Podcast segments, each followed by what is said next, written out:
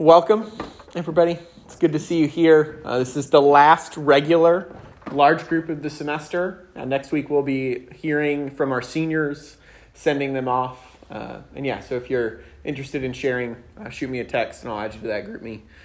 Uh, but excited to kind of close out the book of Exodus. Uh, but before that, want to remind ourselves of what we say every week. Uh, we root ourselves uh, in God's posture towards us, and it shapes the way that our soul interacts with him and with each other. And so it's the same thing we say every time. Repetition, uh, yeah, works it deeper and deeper into our hearts, helps us uh, grasp onto it, hold onto it more deeply. But we say it every week, so you could probably say it along with me. Uh, but it says, uh, you're never so bad that you're beyond the reach of God's grace, and you're never so good that you're beyond the need of God's grace. Just means that God, uh, his primary posture towards us is grace and love. He cares for us. Uh, this includes salvation, but it's also every good thing that we have from him. So when you think about how God relates to you in grace, we can think about the breath in our lungs. And we can even think about the maybe the job you got set up for after graduation, the internship for the summer. Uh, those things are God's grace to us. Uh, even his divine presence, which is a lot of what we'll be talking about tonight in this passage. Um, but before we dive into that, uh, let's pray together. And I'll pray for us, and I hope that you pray uh, for me, engage in prayer as well. It's not just me up here praying. Uh, but let's, yeah, let's pray. Uh, Lord Jesus, we we come here uh, yeah, expecting to meet with you, hopeful that we will, longing to yeah, be shaped by your word and what it has to say for our lives uh, in this moment, even though it was written so long ago. Uh, we pray that you would be present with us, Lord, for those who uh, are in a season of yeah, feeling you very close. Uh, I praise you for that. Uh, for those of us who uh, maybe feel like you're farther away, I pray that maybe tonight in this moment you would uh, draw near and make it very clear uh, that you, yeah, that you are near to us. Lord, I need your presence uh, to preach your word. I pray that it would do a work in my heart as well as in the hearts of all the students that are here. Uh, Lord, we love you. Uh, we praise you. And we pray all of this in your strong and your powerful name, Lord Jesus. Amen. So we're at the very last passage in the book of Exodus, uh, which means that we're wrapping up, uh, but want to refresh ourselves on kind of the story so far, as well as recognizing the fact that in the, I don't know, thirteen weeks or so that we've been preaching, we haven't touched every passage. So I'm going to fill in some of the gaps, kind of on a thirty thousand foot level, flying over the story. Uh, kind of the beginning of it, we've got the, the Israelites, the people of God, they're enslaved in Egypt. They're being oppressed by Pharaoh, uh, and they cry out to God, crying out for his help, for his deliverance, that he would kind of redeem them, save them, uh, yeah, bring them out of slavery. And God hears their cry, and he calls Moses, who's the, the main human leader, main human character throughout the book of Exodus. God calls him, and he says that, Moses, I'm going to use you to bring the Israelites out of Egypt, to guide them into the promised land. Moses goes to Pharaoh, says, "Let God says to let his people go. Pharaoh's like, nope, nah, not going to do it. Kind of like having this slave force here. And then uh, God shows his supremacy over Pharaoh and all of the gods of Egypt throughout the plagues. And eventually Pharaoh relents and sends the Israelites away. God leads them out uh, kind of in this pillar of cloud and fire through the Red Sea. And then he eventually guides them to Mount Sinai, where he comes down in this uh, kind of miraculous smoke, fire, cloud on top of the mountain. And Moses goes into his presence, and God gives him the, the Ten Commandments. He gives him uh, a collection of other laws that kind of show God's heart, his purpose for the world, his purpose for the Israelites, and uh, kind of give the framework for human flourishing.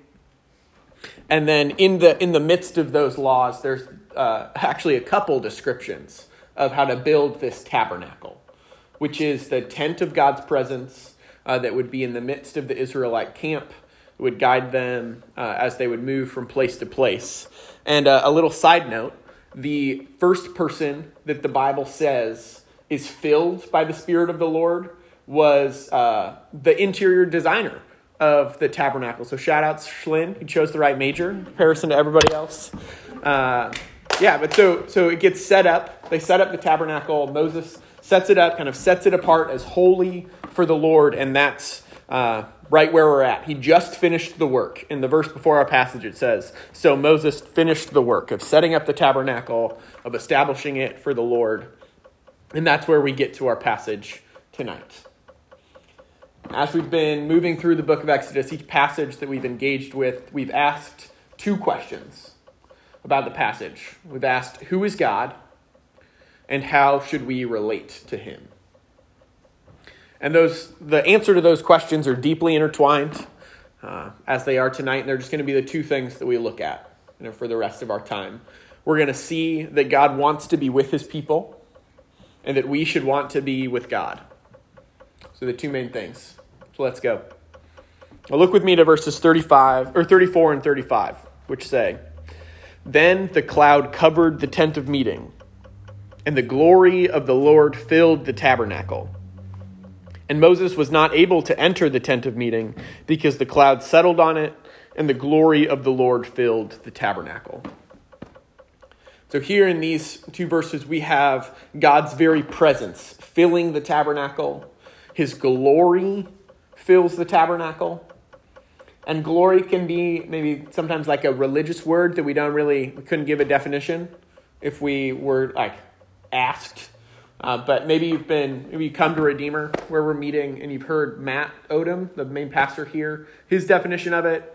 Or you could even go up to his kids and ask them, hey, what like what does glory mean? What's glory? And they'll tell you it's the stuff of heaven. Another definition that I came across as I was studying for this passage is that glory is beauty on steroids, or it's the manifestation of all that is good, true, and beautiful in all of its perfection without any hindrance or mar, any of those sorts of things. And so God's glory completely fills the tabernacle, and it's it's so powerful that Moses can't enter in to the tent of meeting, and because it's filled with the presence, the perfect glory, everything good, true, and beautiful, it's full manifestation. And Moses can't enter in because he isn't perfectly good, true, and beautiful. But just like God gave the descri- the descriptions for how to build the tabernacle, how to set it apart for him so that he could dwell there, um, as we continue on in the story, we he he gives the kind of instruction so for how then Moses can interact with him, how he can enter into God's presence again. And that's kind of the whole book of Leviticus. As we see here, uh, Moses can't enter the tent of meeting, but you, you go through the book of Leviticus. It outlines the sacrificial system and the role of the priest.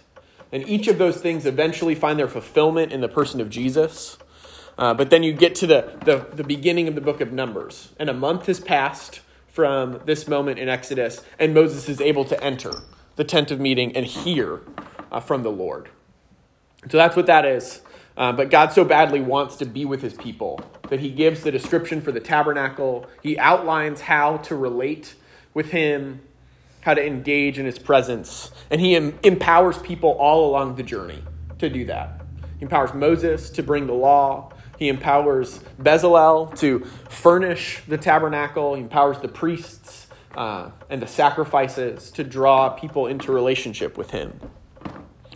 So God wanted to be with his people uh, so badly that he manifests himself into the world that he created just because he couldn't help himself. I know there's there's an author, some maybe some of you have read some of her stuff. Her name's Dorothy Sayers. She uh, is the first, she was one of the first women to graduate from Oxford, and she's uh, known. She's she's written novels, kind of essays, a number of plays. But what she's most well known for is her collection of detective novels about Lord Peter Wimsey. And Lord Peter, he's just he's this man. He's this aristocratic detective, and he's consumed by his work.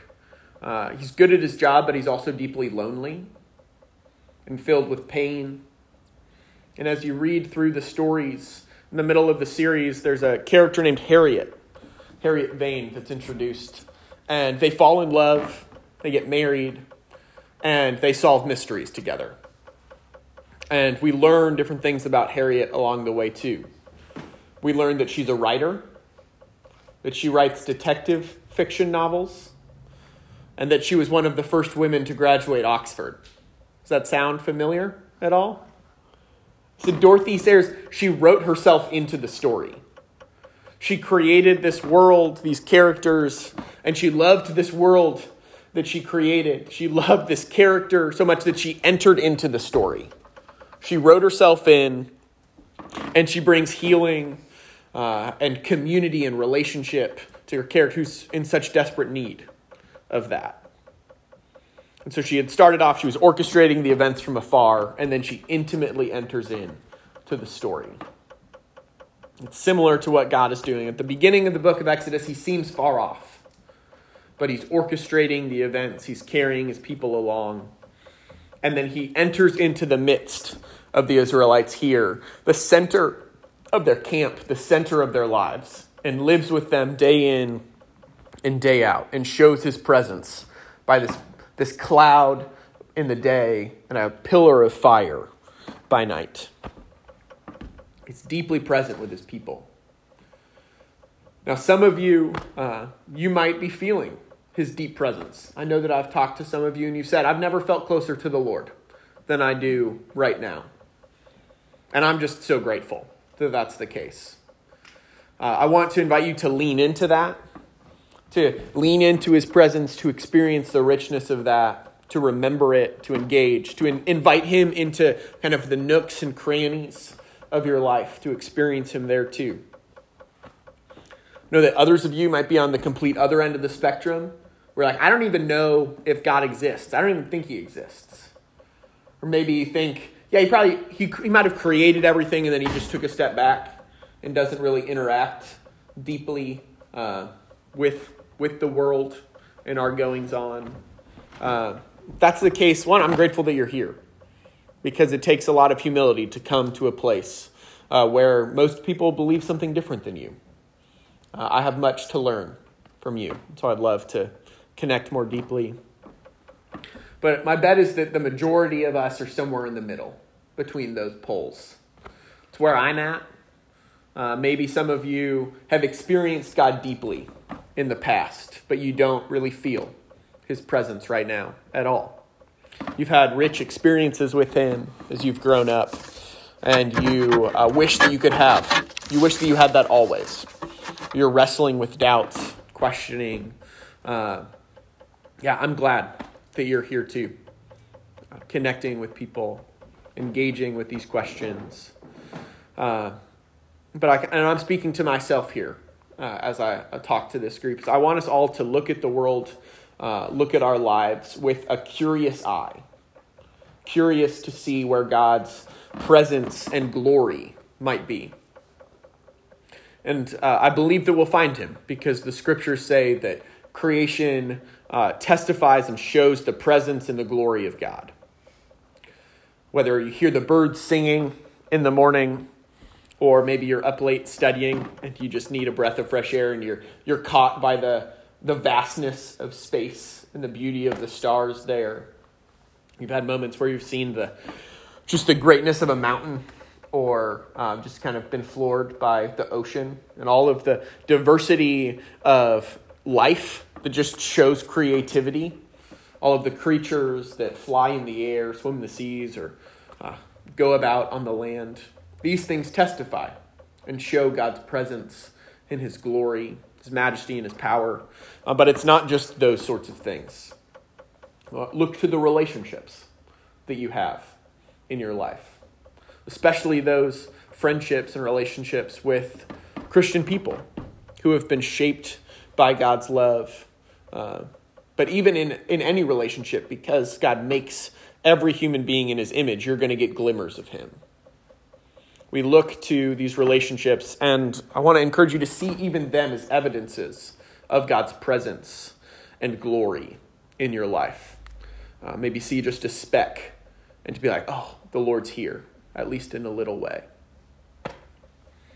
uh, because he gives us all of these evidences because he wants to be with his people. He gives us his spirit.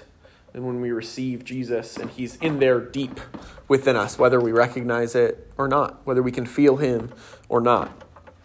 But all of this shows that God so deeply wants to be with his people.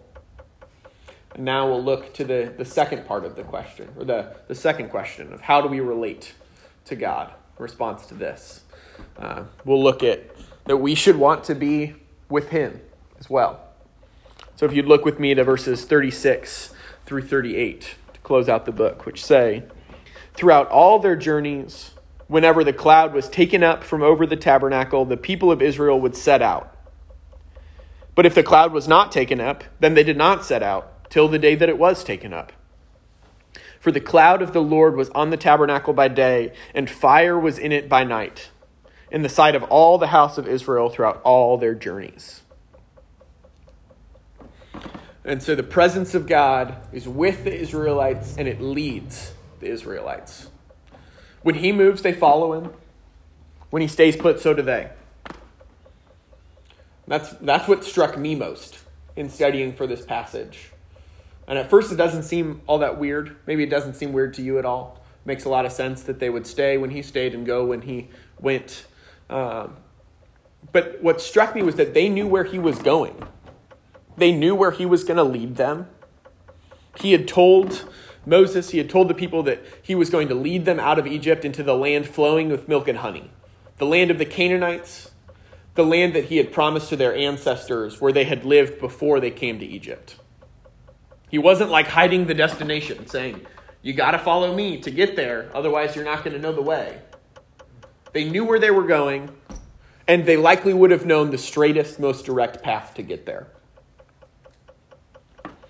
Uh, but it's clear that as we continue on in the biblical narrative, God doesn't lead them on the straightest path. He doesn't go the shortest amount of time. Moving them there, it takes a long time for them to get to the promised land. Um, and there must have just been a reason why they didn't go there straight on their own. Now this, this group of Israelites, they had their fair share of bad moments. Uh, when they were wandering around the wilderness uh, between Egypt and the promised land. But I think that in their best moments, the reasons that they stayed and followed was because they wanted to be with God too. God wanted to be with them. They wanted to be with him. And that's why they didn't go off on their own.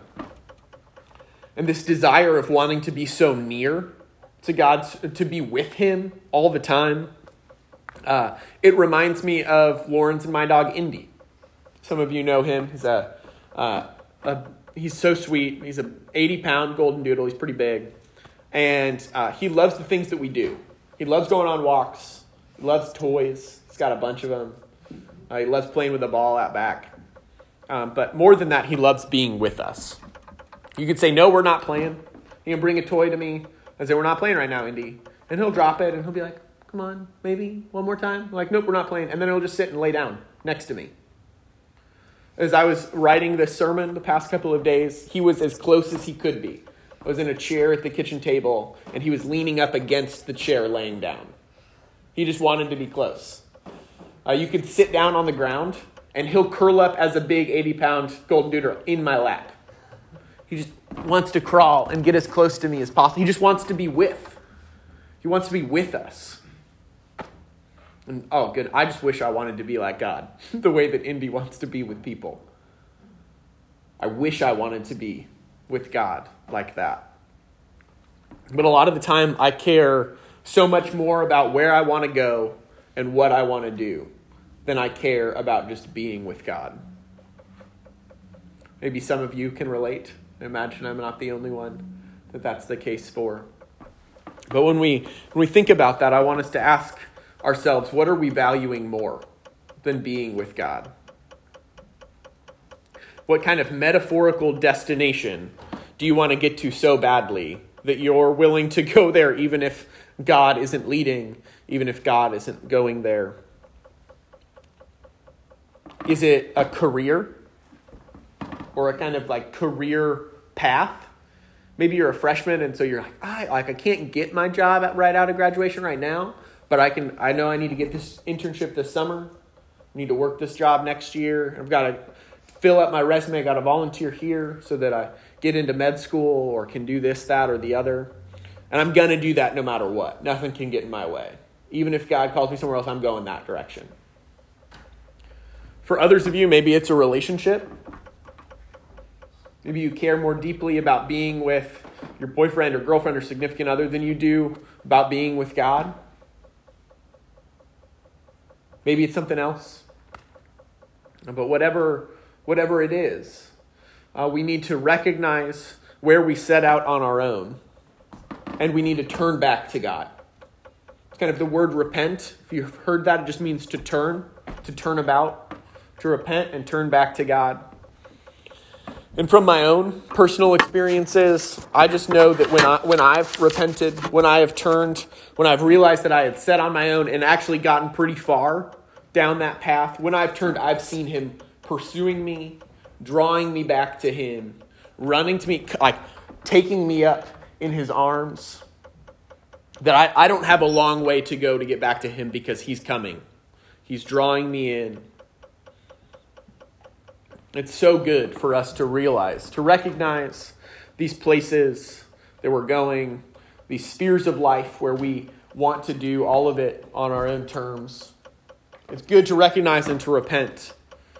Uh, but another thing that would be good and true and beautiful for us to do is to Uh, this will help us stop from leaving his presence in the first place, is if we if we see him as more beautiful and glorious than the things that we're longing for. Even to see him as more beautiful than the promised land itself.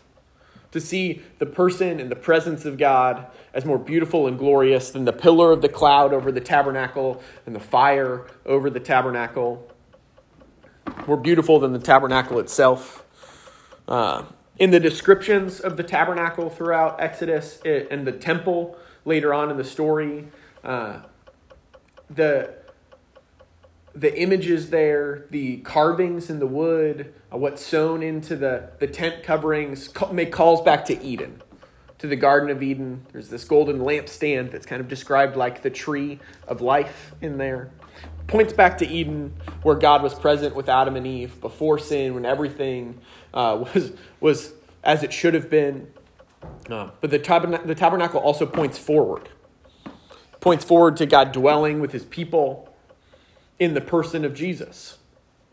It's the opening of the, the first uh, chapter in the Gospel of John talks about Jesus, the word taking on flesh and dwelling with his people. And that Greek word... Uh, It could be translated tabernacling. It's the same word that's used in the Greek translation of the Old Testament. It's like, uh, and the word took on flesh and tabernacled among his people. So the tabernacle points forward to Jesus. And, and when we see Jesus, we see God wrote himself into the story again. He wanted to be with his people so badly that he wrote himself into the story again.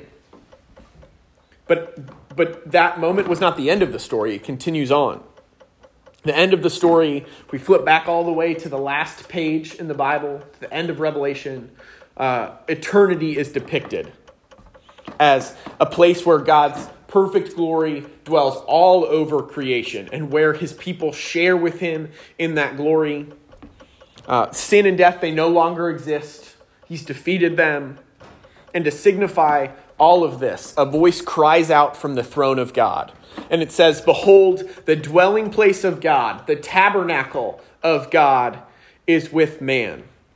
He will dwell with them and they will be his people and God himself will be with them as their God." The whole story, all of history, it culminates in God being with his people and his people being with him in perfection. In glory, in everything that is good, true, and beautiful, on full display, nothing to cover it up, nothing to mar it, nothing to contaminate it. But to get to that, that end of the story, there's a hinge in the story. And that hinge is when God wrote himself into that story, that middle time in Jesus. That he wrote himself into the story uh, because it takes God himself to live a perfect life, to die pay for all of the sin, defeat death in his resurrection. That's the hinge point of this story that allows us to go from where we're at in Exodus forward to eternity. It takes God himself dying and resurrecting and drawing us up into fullness of life with him. He's done all of this because he wants to be with his people. And if we see him as that, we see him as good, true, and beautiful. All of, all of everything else that life can offer, everything else that we can go off on our own directions without him, all of those things just pale. They fade into the background. They're not as beautiful. They're not as true. They're not as good. Our hearts won't long for those things anymore. We'll long for communion with God. And that's beautiful because he wants to be with us and he makes a way for us to be with him. So in response to that, we rejoice now. We grow in our love for him, our longing for him. As he is with us and we are with him more and more and more, these things become more and more true in our own hearts, in our communities, and in our world. And that's beautiful. And it points to the end of the story where all of that will be true. Let's pray. Lord Jesus, uh, your story is beautiful. Uh, you draw near. You can't help uh, but enter into your creation uh, because you love it and you love us. And you so badly want to be with us, with your people. Lord, I pray that you would open our eyes to see the ways in which you're near. Uh that you would open our eyes to the see, see the places where we have gone far off, and that you would draw our hearts back to you, that we would turn to you and see you uh, running, pursuing, drawing us back to you, uh, to the place where yeah, true beauty and goodness exists. I pray that you would do that quickly and often, and that you would grow in us the desire never to leave in the first place.